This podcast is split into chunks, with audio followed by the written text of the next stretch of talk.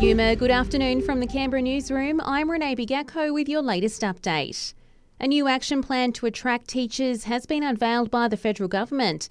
It outlines nearly $330 million to attract, train, and retain staff, including 10 million for a campaign to raise the profile of teaching. Assistant Education Minister Anthony Chisholm telling the ABC they must get more people into university and make sure they finish their degree. Unless we can get more people studying, we're going to find that challenge in a couple of years' time of, of less teachers than what we need. Not great news when it comes to COVID in the lead up to Christmas. New South Wales Chief Health Officer Dr. Kerry Chant says another wave of the virus is just around the corner. We're starting to see an increase in COVID cases and changes in the variants circulating in New South Wales which tells us that we're entering the next COVID wave. By looking at all the local information we have and what's happening overseas, we believe COVID cases will rise in the coming weeks. Meanwhile, Aussies are working more than before the pandemic but have less to show for it. New research from the ANU revealing financial stress is at its highest level since the pandemic began. One in four people are finding it difficult to get by on their current income, and despite the increase in working hours, average income levels have fallen by 3.1% in just the last six months. The ACT is set to become the first state or territory in the country to raise the minimum age of criminal responsibility from next year.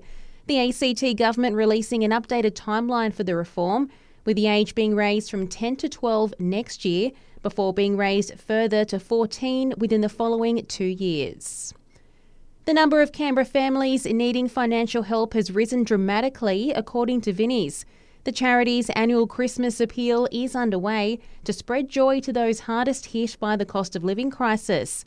CEO of Vinnie's Canberra Goulburn, Lucy Honan, says more people are needing help. We're really seeing an increase in need in our community. We're seeing a changing profile of people who are coming to us for support. Many people have jobs and traditionally have been able to, to manage their lives, but at the moment they're really struggling to make ends meet.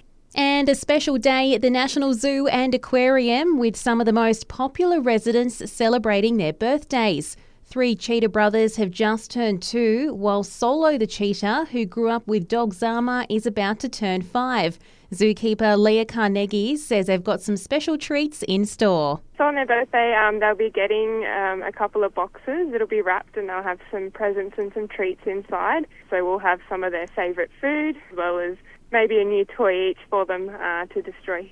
And that's the latest in news. I'll have another update for you right here later this afternoon.